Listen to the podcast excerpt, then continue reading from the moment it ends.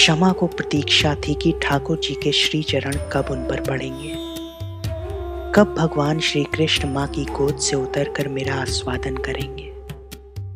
उस समय लाखों दैत्यों के दल ने घमंडी राजाओं का रूप धारण कर अपने भारी भार से पृथ्वी को आक्रांत कर रखा था, परंतु पृथ्वी का भाव है क्षमा करना, इसलिए उसका एक नाम क्षमा भी है।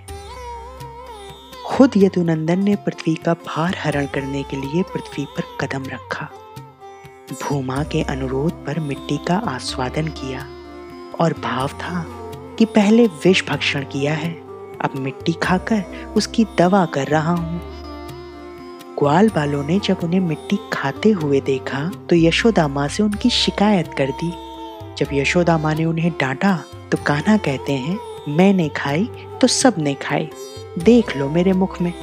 कान्हा के मुख में आकाश, अंतरिक्ष, ज्योतिर्मंडल, दिशाएं, सूर्य, चंद्रमा, अग्नि, वायु, समुद्र, द्वीप, पर्वत, नदियां, वन और खुद यशोदा माँ।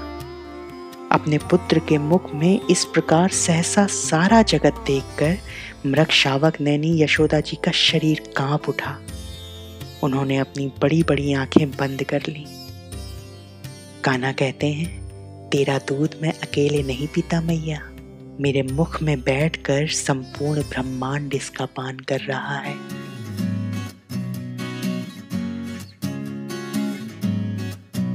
सदियों से प्रभु का ध्यान है, भूमा को आज अभिमान है, भोले से नैनों में धरा, मिट्टी से लिपटा है बावरा, मुख में लिए ब्रह्मांड है। सदियों से प्रभु का ध्यान है, भूमा को आज अभिमान है, भोले से नैनों में धरा, मिट्टी से लिपटा है बावरा, मुख में लिए ब्रह्मांड है।